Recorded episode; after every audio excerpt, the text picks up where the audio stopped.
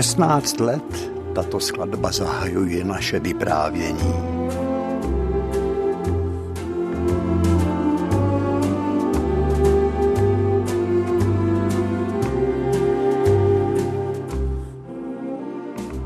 Není úplně nejmladší, taky už jí tahne na padesátku, když jí Bert Kempfert nahrál. Jmenuje se Láska za lásku.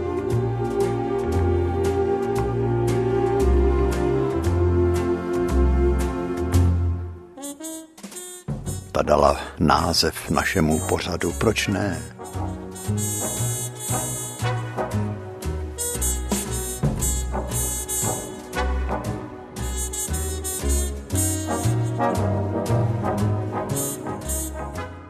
Kolik pořadů o lásce jsme z rádia slyšeli.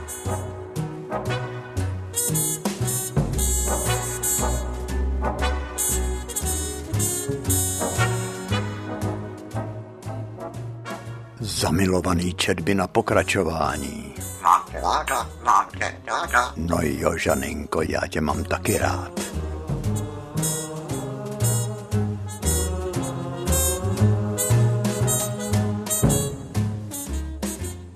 Vedle mě totiž, to vy jistě víte, je klec s papouškem, který mě do toho takhle nečekaně pronáší svý myšlenky. Pojď, srpečku, pojď.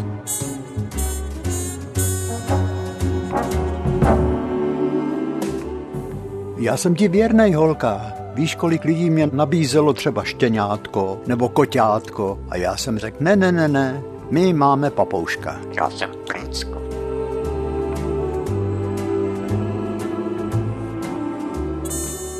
My jsme vlastně rozhlasová rádiová generace. Kolik poučení nám rádio dávalo.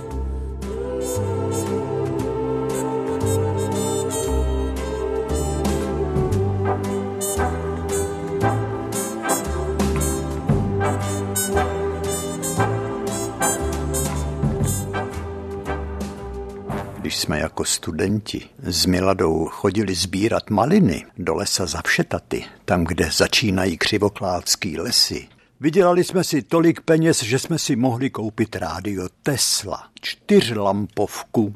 My už jsme bydleli spolu, už jsme se těšili, až přijdeme ze školy domů a budeme poslouchat rádio. Ono nám obohatilo život.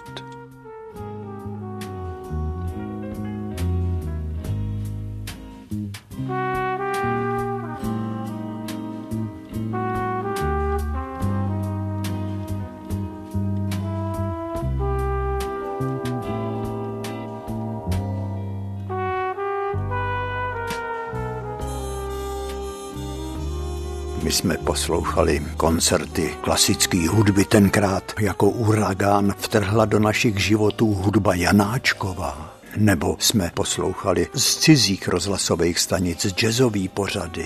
A četli jsme, četli jsme klasiky Čechova, Gogola, Dostojevskýho Flaubera, poézii Halase, Nezvala. Hm. Takovej Edison, jak ten začátek je, naše životy jsou truchlivé jak pláč. Jednou k večeru šel z herny mladý hráč, venku sněžilo nad monstrancemi barů, vzduch byl vlhký, neboť chýlilo se k jaru, avšak noc se chvěla jako prérie pod údery hvězdné artilérie. Bylo tu však něco těžkého, co drtí smutek, stesk a úzkost z života i smrti. Nám tenkrát bylo kolem dvaceti. Byli jsme plný tužeb a snů a věznice byly plný politických vězňů, protože svět se tenkrát dělil na západ a na zadrátovaný východ a v rodinách se mluvilo úplně jinak než třeba ve škole mezi cizími lidmi, protože jsme nikdo nevěděl, kdo donáší, kdo udává.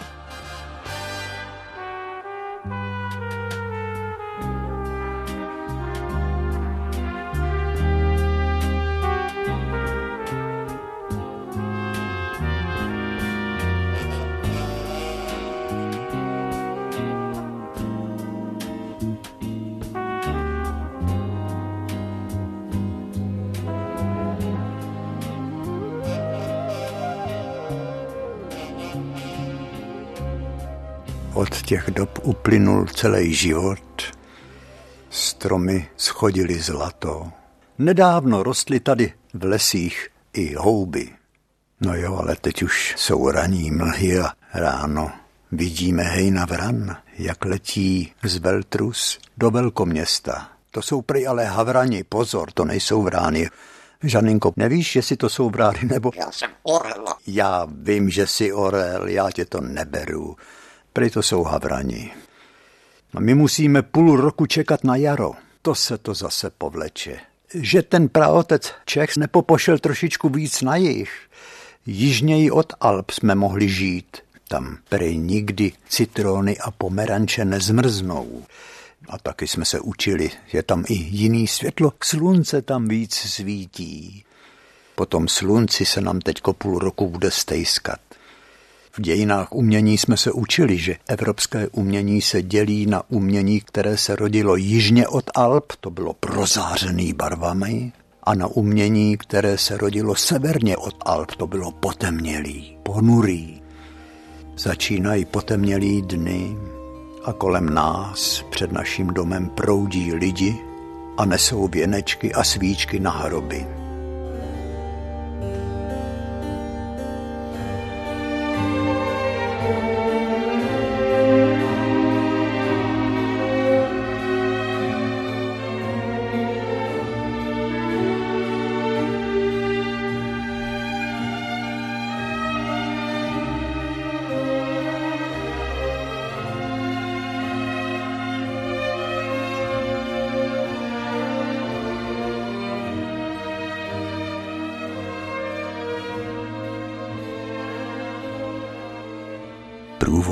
Z vesnice chodívali na hřbitov a celý hřbitov najednou zářil jako hroudama zlata. Překrásnejma žlutejma a někdy i bílejma listopadkama, chryzantémama, který zvlášť pro tuto příležitost pěstoval pan zahradník s paní zahradníkovou Francovou ve skleníku. Takže ty, ty listopadky měly takovou zářivou barvu, jak, jako opravdu, když na těch hrobech leží hroudy zlata. A ty svíčičky se myhotaly a to všecko působilo na lidi, že stanuli, zamysleli se a hned každý odcházel z toho hřbitova a byl hodnější. Byl jako kdyby byl proměněný tak chlapi kolikrát šli vedle hřbitovních vrat venku, se začali hádat o fotbále, ale hned přestali. Protože se to neslušelo. To bylo nehezký, to se nemá. Tenkrát lidi se chovali podle toho, co se má a co se nemá. Jo, jo, to když maminka nám řekla, to se nedělá, to se nemá, tak jsme se toho drželi. Kdo pak asi dnešním dětem říká, to se má, to se nemá.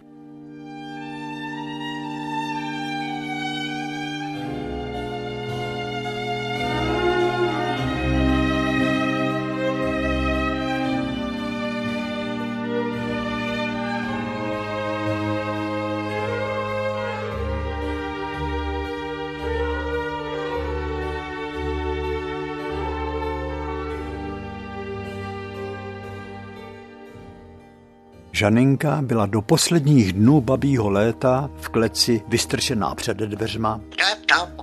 Jak tě dělalo dobře, když jsi si mohla popovídat s lidma, že jo? To byly kolikrát scény. Jak se máš, Žaninko? Řekni nám něco, zaspívej. A ty natruc ani píp. Jenom když má náladu, ten opeřenec. Mluví prostě jenom, když chce ale poznal jsem, že úplně jinak se Žaninka chová třeba ke psům. Když se na ní skrz branku dívají a ty pejsci ji rádi pozorujou, někdy i třeba štěknou a žanda jim odpoví, zapíská, lidi pokyvujou hlavama, často řeknou jo, jo, kdyby se tak slušně jako ty zvířátka chovali k sobě i lidi, to by bylo na světě pěkně. A jednou tady šli dva hafani tučovitý, hravý, velký psi. Prej jsou to černí retrívři. Ta jejich srdce leskne, jako kdyby byla vyleštěná černým krémem na boty. Žaninko, to je Pako a Sako. jí říkám. A jejich pán se směje a povídá těsně vedle, to se vám teda povedlo. Skoro jste se málem trefil. Kde pak Pako Asako? Oni se jmenují Hogo a Fogo. Lidi se smáli, hlavně děti hned si chtěli hrát na dva psy a jmenovat se Hogo a Fogo. Opice, opice, no.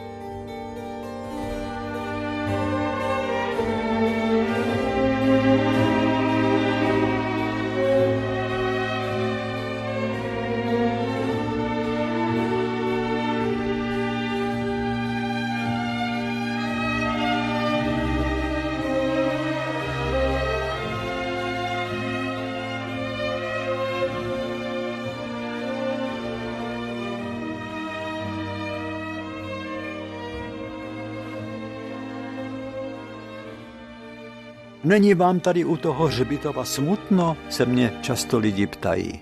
Jde pak, říkám. To jsou přece nejlepší sousedi, jsou úplně potichu, nehádají se. Tady je rajský klid. Když se setmí, hoří na hrobech stovky svíček.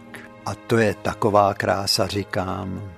Už po 24. se koukáme na to, jak v dušičkovém čase kolem nás proudí pomalu lidi, nesoucí věnečky a svíčky na hroby, kráčí slavnostně, vznešeně, jako kdyby jim do toho pomalého kroku hrál nějaký nebeský orchestr, sentimentální valčík.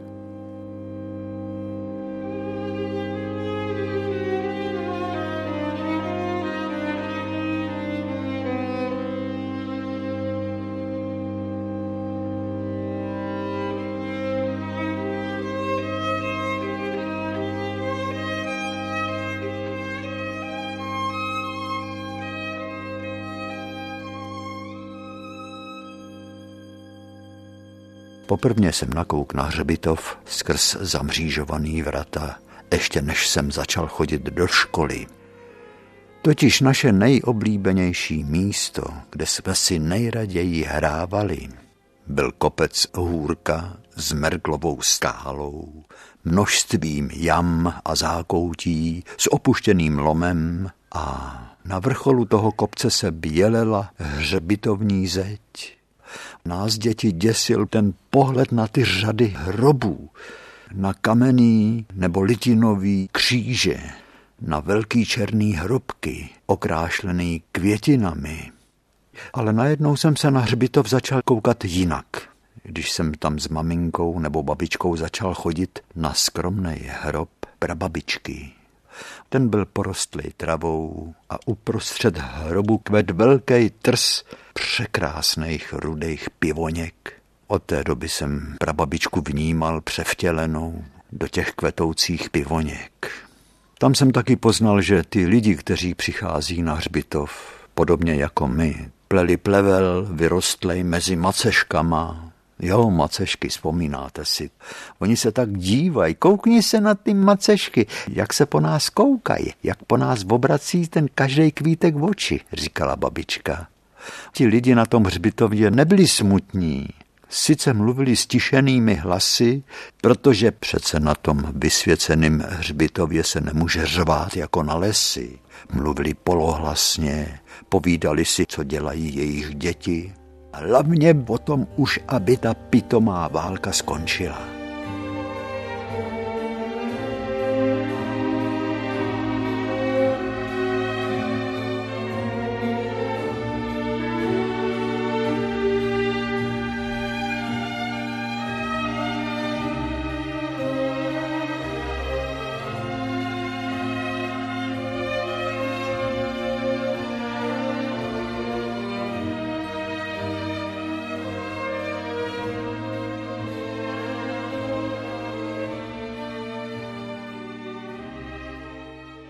Mně, když bylo šest pryč, tak jsem poprvně s maminkou, tenkrát byla ještě oblečená v černým, byla ve smutku. Šel jsem s ní do lesa, s košíkem jsme šli. Tam jsme vyhledávali ty nejkrásnější vybarvený vřesy, mechy, barvínek, tak maminka říkala rostlině, na jejich větvičkách byly červené kuličky. nastřihala větvičky jehličňanů, ale i modřínů, který byli sice bez jehličí, ale byli vosypaný malinkýma šiškama. Pak udělala ze slámy kulatou obruč, kterou spevnila drátem ze chmelnic, toho v Pavlíkově bylo vždycky dost, protože Pavlíkov byl chmelnicem a lemovaný. A do té zlatavý slámy vpichovala tu nádheru, kterou jsme přinesli z lesa. A v její tváři se zračilo nejen soustředění, ale i lítost. Ten rok v květnu jsme tatínka pochovali. Ještě udělám věnečky ze slaměnek, řekla maminka.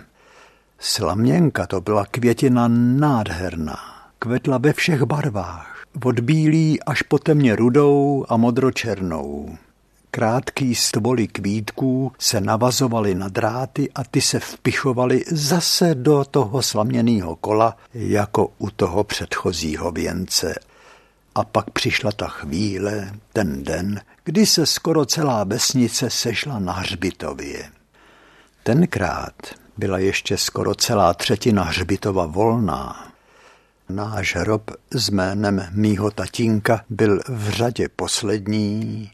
Od něj až k bílý východní zdi hroby nebyly. Kvet tam jetel i vlčí máky, chrpy.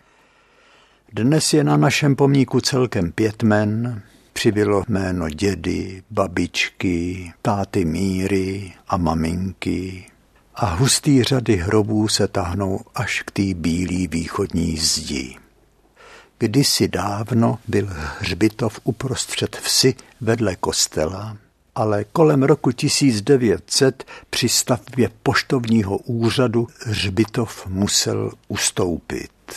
Pozůstatky zesnulých se převezly a uložili na ten nový hřbitovní pozemek na kopci Hůrka, ale vzpomínám si, jak při cestách ze školy jsme prolízali všechny parky, všechny zákoutí. V malý zahradě za poštou jsme výdávali, zvláště po dešti, úlomky kostí ležet na zemi. A když jsme se ptali velkých lidí, tak jsme se dozvídali, že to je památka na ty, který tu žili a pracovali už dávno, aby jsme si i těch pozůstatků vážili.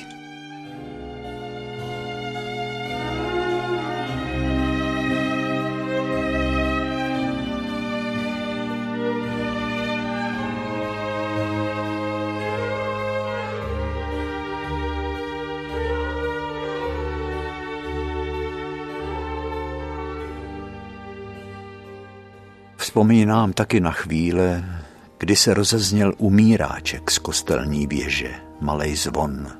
To se život na chvilku zastavil, lidi, kteří byli v polích, na cestách, ve chmelnicích, sklopili hlavy a pokřižovali se.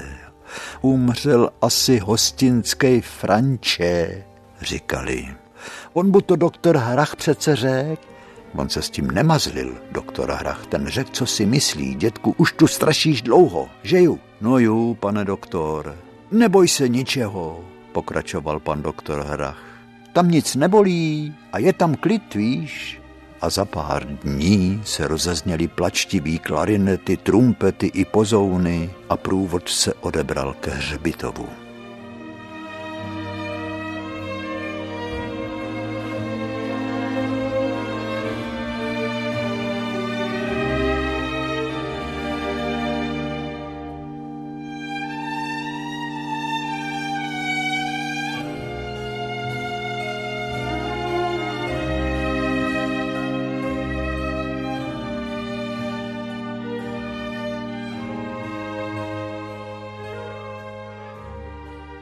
Teď si uvědomuju, že poprvně jsem viděl vykopaný hrob až v květnu roku 1943.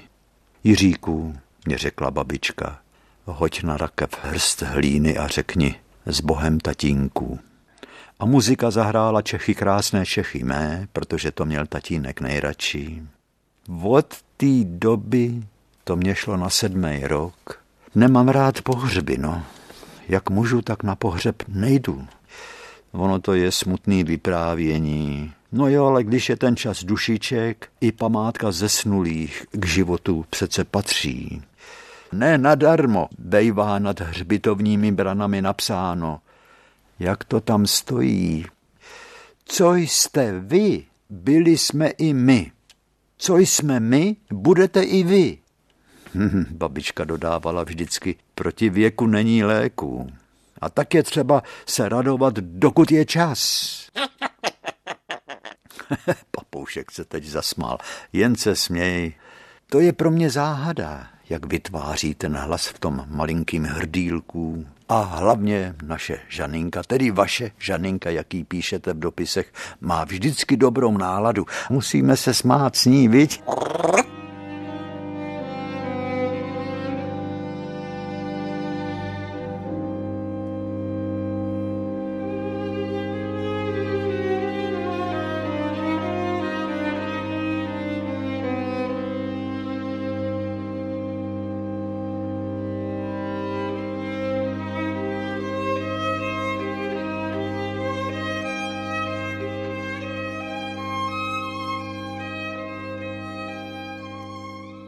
Říkalo se, musíme tam všichni.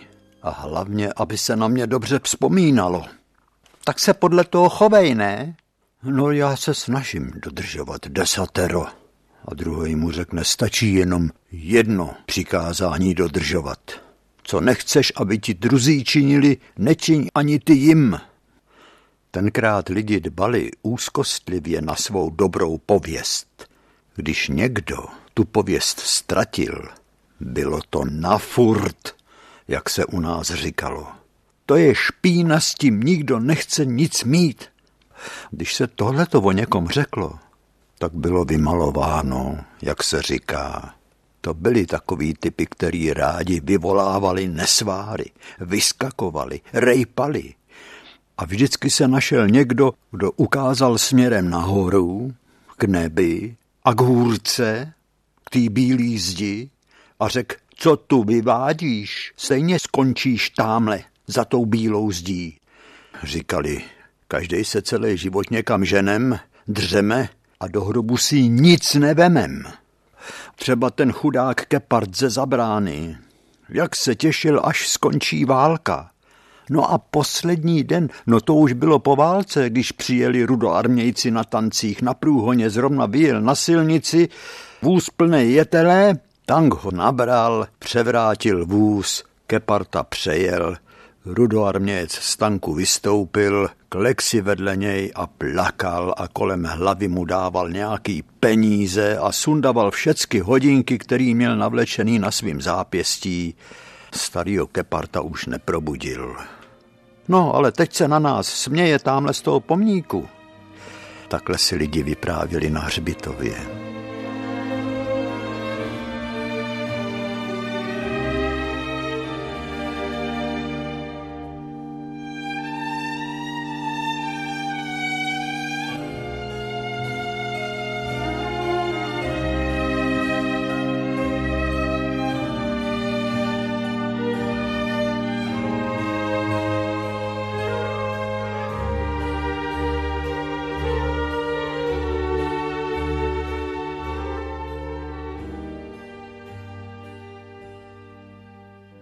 Vzpomínáte si na to posvícení? To byla hlína.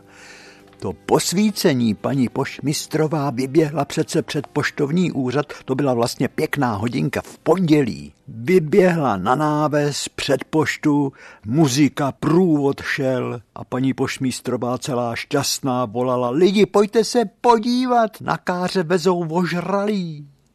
Proboha, táto, co jsi mi to udělal? A hořce se rozplakala protože na káře se pomalu klátili jak její manžel, tedy pan pošmistr, tak i syn. A celá vesnice se nemohla udržet smíchy. To byla komika, pojďte se podívat, lidi vezou ožralí. To byl dobrák, pan Ráža. Nebo Pepík Hrobník, kolik hrobů tady vykopal, kolikrát sakroval a vynadal fotbalistům, když soucoval. Jo, Pepa. Ten byl slavný po celém okrese. Na každém hřišti bylo narváno. Já mám na tuhle tu personu jak se u nás říkalo, taky svou vzpomínku. S maminkou jsme zase nesli na náš hrob kytku a slyšíme hekání a kopání motiky a lopata se zjevuje a nahromadu vyhazuje z dvoumetrový hloubky vykopanou zem a maminka říká, máš to těžký Pepíkovič? To víš, Mařenko, kdyby ty lidi neumírali, tak nebudu mít zase co dělat. A kdyby ty lidi věděli, co po nich za pár let zbyde, a já to nechci vidět, říkala maminka. Prach si a prach se obrátíš. No a taky tam už dávno, dlouhý leta, Pepík hrobník leží, věčný spánek tam spí i kovář král. Když vokovával koně, tak si s nima vyprávěl. Jo a pan Krejčí Podolka, nad jehož pracovním stolem vysel portrét jeho tatínka v oválném rámu.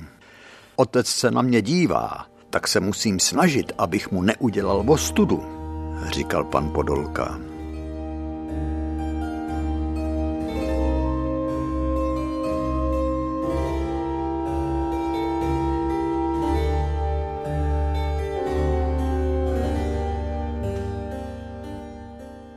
A jednou, to už je vlastně těch 16 let, to jsme začali ten náš pořad vysílat, mě bylo 60.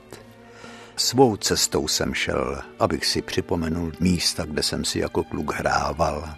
A vidím, že na Podolkovic zahradě schrbená postava. Měl čepici silnou, tenkrát foukal severák. Tlapky na uších měl, pan Podolka, mistr Krejčí.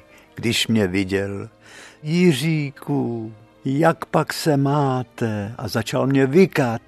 Pane Podolka, to mě přece nemůžete vykat, když mě znáte jako dítě a kolik kalhot jste mě šil, kolik, kolik bunt. No tak Jiříku, vidíš mě, jak jsem ze stár? Život utek, chlapče, za chvilku budu tam nahoře za tou bílou zdí. Ta bílá zeď, ta se, ta se vrila lidem do paměti. Ale z tebe mám radost, ty jsi to někam dotáh, já to tak rád poslouchám, ty pořady. Vždyť kolikrát prej sem jezdí do Pavlíkova lidi podívat se na ty místa, o kterých vyprávíš. Jo, kde jsou ty časy, viď, kdy jsme to všecko prožívali. Tak hodně štěstí ti přeju Jiříku. Ale pane Podolka, dit já musím děkovat vám,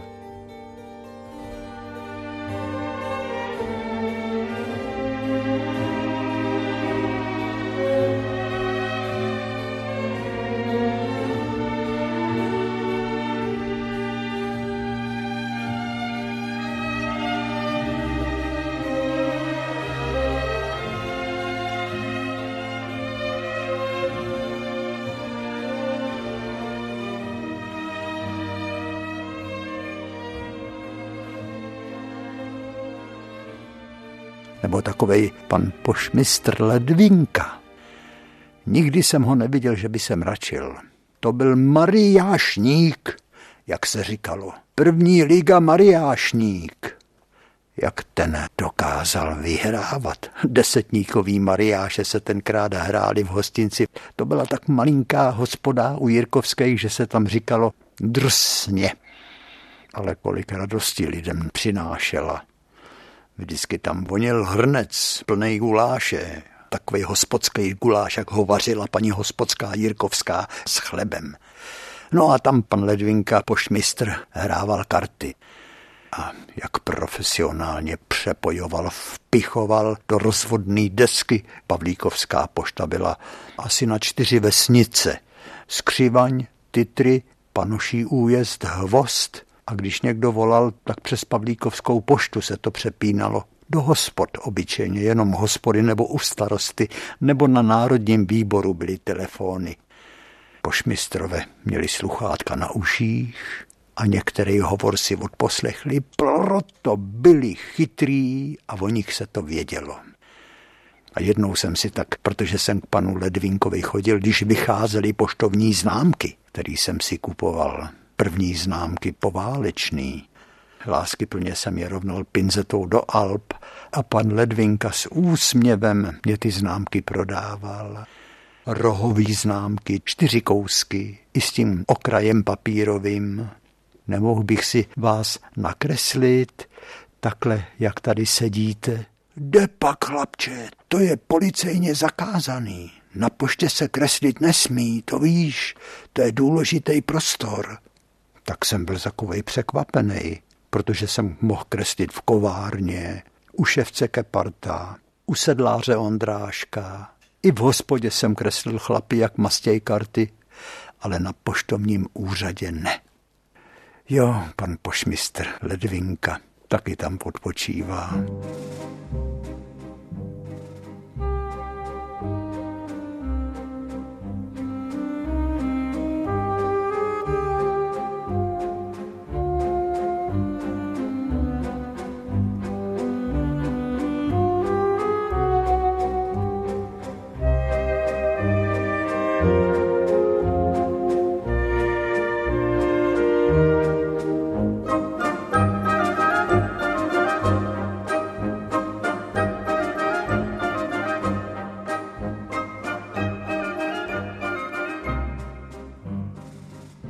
Největší hrobka z černý žuly patří rodu pánků. Pan statkář Pánek. Když se šel podívat na úrodu ve svých polích, tak to kolikrát prošel celý katastr. Šel až k Lašovicím, ke Chlumu, k Oujezdu, tam všude měl Pánkovic rod pole. Vždycky byl dobře oblečený. Když bylo parno, tak si vzal slamák, klobouk, lehkou košili, vestu tu musel mít vždycky, protože kam by jinak si připnul na zlatým řetězu kapesní hodinky, než na vestu a ty hodinky zasunul do kapsičky vesty.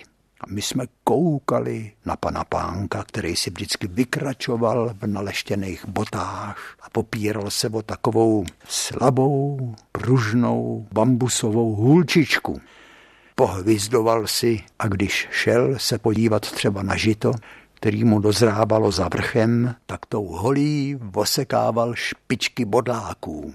Cvak, bodláčí květ usek, aby to bodláčí pápěří se nerozletělo tady po všech polích a nezamořilo úrodu v ostatních polí.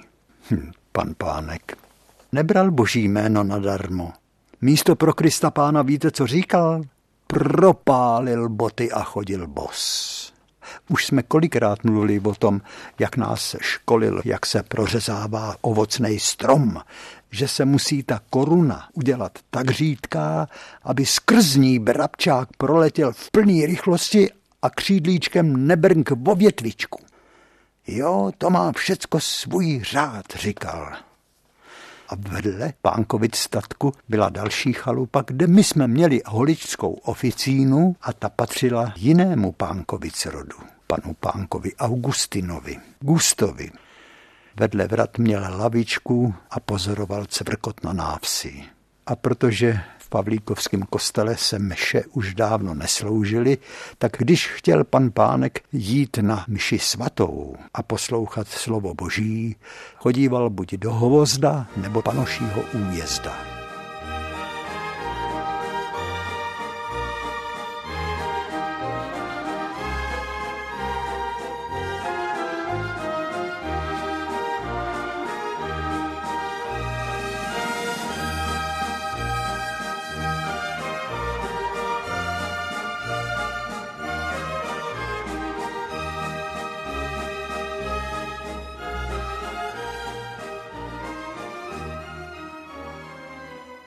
Blízko našeho hrobu je malý pomníček, kde se na fotografii směje pan štábní četník, pan Sláma se svojí ženou. Pan Sláma s panem Koupkem to byli četníci, kteří před válkou sloužili na podkarpatský Rusy. Pan štábní Sláma urostlý pořád rovně chodil, i když už byl v letech. S panem Koupkem, když seděli na lavičce a vyprávěli si svý prožitky, to bylo napínavý. Vzpomínáš si, Pepo, jak jsme honili ty pašeráky cukerínu? Stuj, stuj, jsme volali. A on se rozběh a chtěl zmizet v křoví. A já jsem prásknul do vzduchu, on se zastavil Měl na zádech takový pytel velký, rozklepali se mu nohy. Prosím, prosím, nechte mě, mám šest dětí. Co to máš v tom pytli? Vokaž, jestli tam nemáš líš, spiritus. Nemám, mám mouku, mouku mám. Nezastřelte mě, kdo by ty děti živil. Tak jsme se podívali a opravdu měl pár plátěných pitlíků s moukou. No tak jsme řekli, tak jdi domů za těma šesti dětma. Poděkoval a těma roztřesenýma nohama kráčel k domovu. No a paní Slámová, tam měli papouška a paní Slámová se náhodit v Německu, krásně mluvit česky. Jiříku, tady je bábovka, vem si. Papoušek žve jako indián, píská jak lokomotiva. Děláš mi tady nepořádek. A to bylo tak roztomilý poslouchat paní Slámovou, jak si povídá s papouškem Lórou, která škvrčela, pištěla. No jo, Žaninko, ta nemluvila jako ty. Možná, že něco říkala, ale já jsem jí nikdy mluvit neslyšel. Tu Lóru byla taková menší než si ty a modrá. Víš, ale paní Slámova, já mám toho pták tak ráda. Nebo potom, nebo psíka,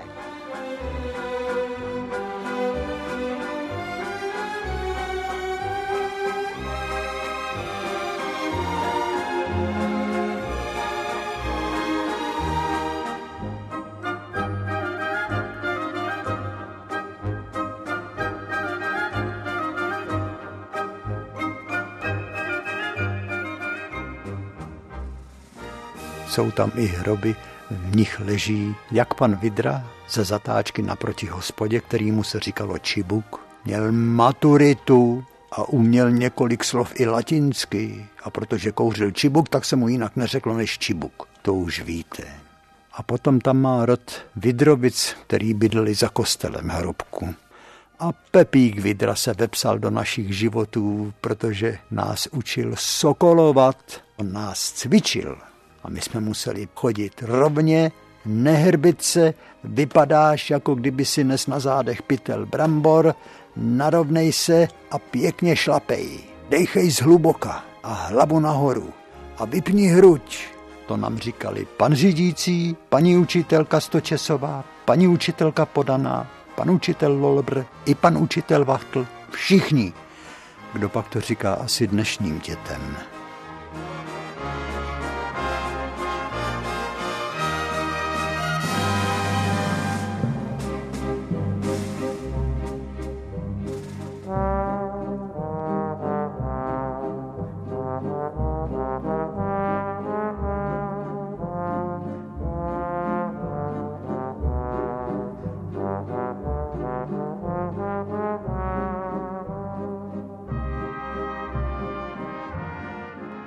Si vzpomínám na Pepíka Vidru.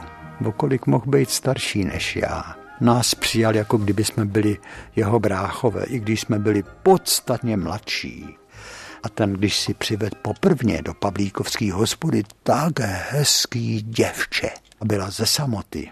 Ten dům byl vidět z Pavlíkovských vršků, byl na takový zelený louce, malinký ale paní Vidrová, tedy ta slečna, nevím, jak se jmenovala, za svobodna, byla nádherná. A já si do dneška pamatuju, jako děti jsme se koukali skrz otevřený dveře hospody, kde Pepík s touto slečnou tancoval valčík. A oni se točili tak rychle. A paní Vidrová měla slastně zvrácenou hlavu dozadu, vlály jí vlasy. Sukně vlály úplně vodorovně, No to bylo něco nádherného. Jak ten valčík prožívala a Pepík ji vodil po celém sále a vytočili tak tím valčíkovým rytmem všechny čtyři rohy v hospodě. Tak se mi ten jejich tanec vril do paměti, že dneska je mi jasný, že vlastně ten lidský život je taky takový valčík. Tanec má svůj začátek, má svůj vrchol a potom skončí.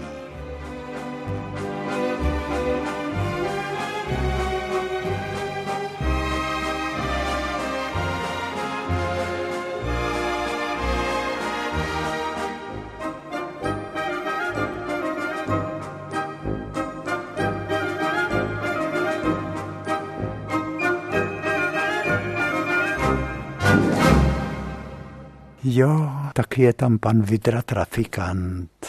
To byl tak vyhublej člověk. Čím byl starší, tím byl vyhublejší. Měl bohatýho kníra pod nosem. No kde jinde, že jo, Žando? No, ale v té jeho trafice se mi to líbilo, tam jsem chodíval s tatínkem.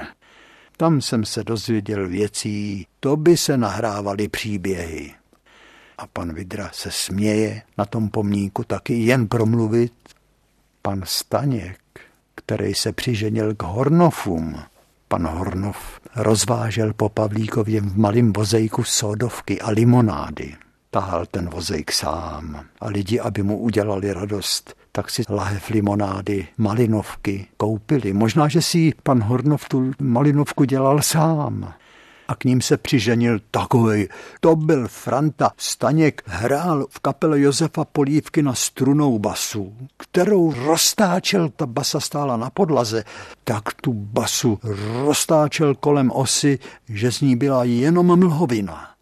A v Dechovce, když hrál, tak hrál na bombardon, proto se mu říkalo Franta Bombardon a ten udělal v hospodě u Jirkovských takový průšvih, protože on byl zaměstnanec silnic a rozvážel vejtřaskou, tak se to auto jmenovalo Praga V3S. Štěrk po silnicích Rakovnicka. Jednou vtrhnul do Pavlíkovské hospody a zařval, protože hospoda byla plná. Jedu na západ. Kdo chce jet na západ, nastupovat, za chvilku odjíždím. A předseda partaje v Pavlíkově tam totiž zasedali soudruzi až z okresu. Tam byla schůze KSČ tak skočil, vzal Frantu za flígr a vytlačil ho ze dveří a řekl mu, ty seš blbej, tady máme schůzi partaje a ty tady mluvíš o západě, blázne jeden.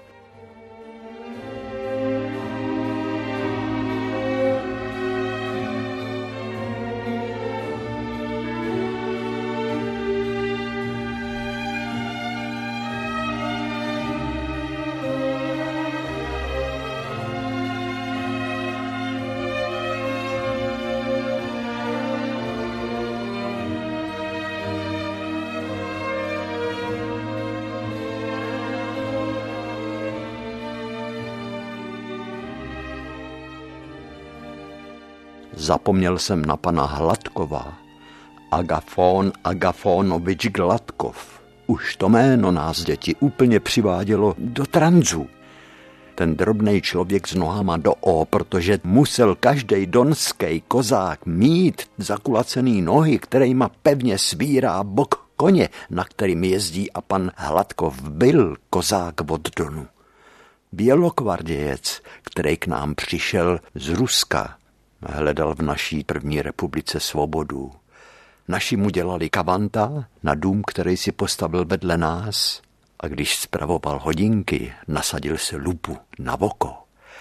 A díval se do toho hodinového strojku. A já jsem vedle něj seděl a ani jsem nedutal, když jsem viděl kmitající součástečky, ten nepokoj, jak říkal Pírko, spirálka se smršťovala, roztahovala, smršťovala, roztahovala, tik, ťak, tik, ťak. A na zdech pana hodináře Hladkova to byly stovky hodin kivadlových, závažových, celý byt tikal, taková zvláštní hudba. Když na něj přišla teskná nálada, tak si vzal garmošku a zpíval písně, který zpíval, když byl mladý. Taky tam leží na Pavlíkovském hřbitově. Agafon Agafonovič Gladkov.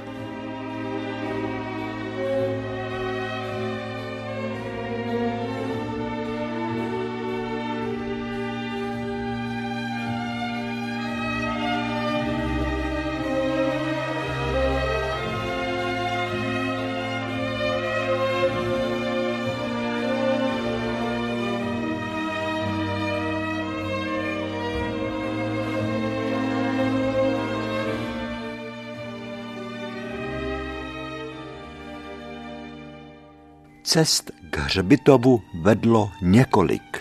Dvě pěšiny, jedna od jihu, po kterých chodili všetacký, a ta hlavní od severu, která šla v obě vlastně, protože ten Pavlíkovský hřbitov byl na kopci. Každý z okna mohl vidět bílou zeď na tom kopci hůrka. Takže každý, když se podíval směrem jihovýchod, tak měl tom, čemu se učeně říká memento mori. Tam viděl bílou hřbitovní zeď. Pavlíkovský chodili po pěšině strmý, kterou my děti jsme měli zvlášť rádi, protože když napad sníh, tak jsme po té strmý cestě, tam byla tak senzační sáňkařská a lyžařská dráha mezi kmenama hrušní. No ale když tam na dušičky nosili věnce, často se lidi zastavovali a opřeli se o kmen hrušky, aby si trošku oddychli ale hlavní cesta vedla po silnici vedoucí do křivokládských lesů až k Berounce. Ta se krátce za Pavlíkovem rozdvojila směrem vpravo a asfaltová cesta nás dneska dovede až k hlavním vratům do Hřbitova. Vzhůru jdeme zase k nebi blíž. S hořkým úsměvem říkali Pavlíkovský a to znamenalo, že jdou na Hřbitov.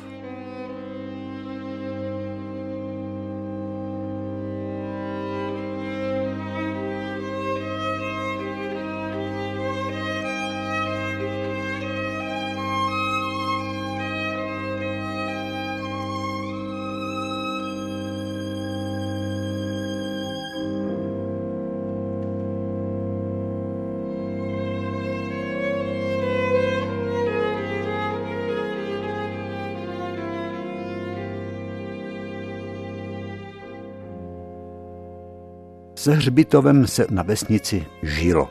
To byli prosecí každou neděli, jak říkala babička, prosecí místo procesí. Prosecí každou neděli. Smrt byla přirozenou součástí života. Protože každý věděl, že s prvním dnem svého zrození dostává zároveň ten den poslední. No jo, už to má za sebou a na nás to čeká říkali ty moudrý lidi. A do tváře neboštíku jsme se koukali často. Trošičku nám tuhla krev v žilách.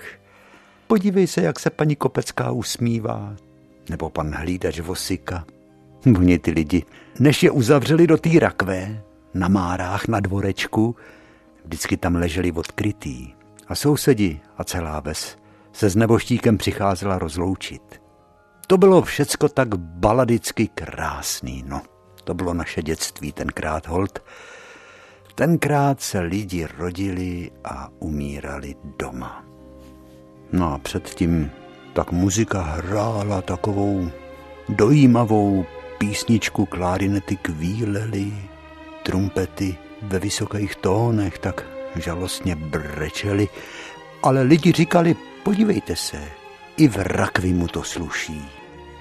No, to bylo uznání velký.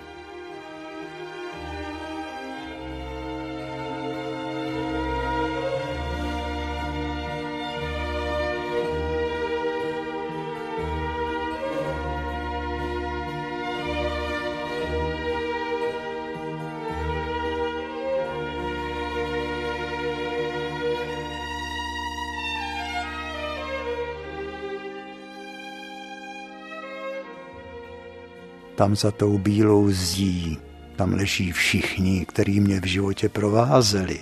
Já na ně tak rád vzpomínám. Babička říkala, starý umřít musí, mladý může. A taky se říkalo, jo, teď už se začalo kácet v našem lese. To říkala ta starší generace. Vzpomíná se na ty lidi hezky. Opravdu žili tak, že po nich zbylo dílo, který tady zanechali, Lidi by dneska taky rádi žili hezky. Nedávno mě říkal soused, Pavel se jmenuje. On se vypracoval a teď má velký servis, nově postavený dům a jeho žena taková milá. Já říkám, vy vypadáte, jako kdybyste právě udělala maturitu. Má tři děti, jsou pobožný, ale Pavel mi říká, Víš, ty děti, žena se o ně stará, ale přeci ještě čas zbývá a ona by tak ráda ví, že lidi si musí pomáhat. To se tak málo vyskytuje, kdy každý chce vydělat prachy, prachy. Ta útlá, mladistvě vyhlížející maminka volala do jedné pražské veliké nemocnice, jestli by tam nemohla chodit vypomáhat úplně zadarmo, třeba do dětského oddělení. Dobrovolníků máme tolik, že by na vás přišla řada až za čtyři roky. Takhle to manželce řekli. Ona je totiž zdravotní sestra, víš?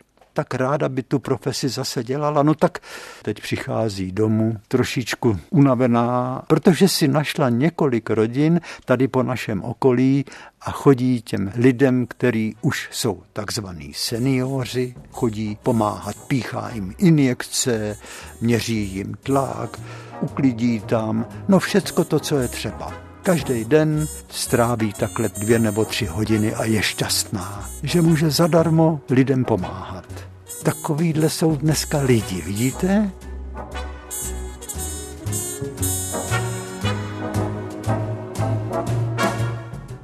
Jak jsme se zatoulali do vzpomínek. Život půjde dál a naše hodinka končí, viď, papoušku? Pojď,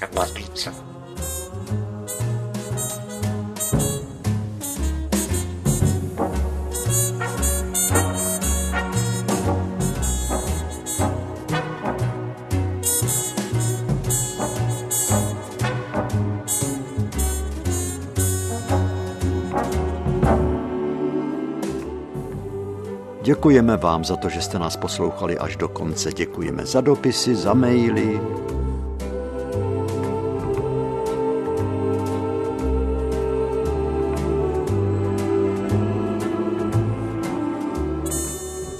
Přejeme vám jen šťastné dny a těšíme se na setkání u našeho pořadu příště. Tak. Ahoj.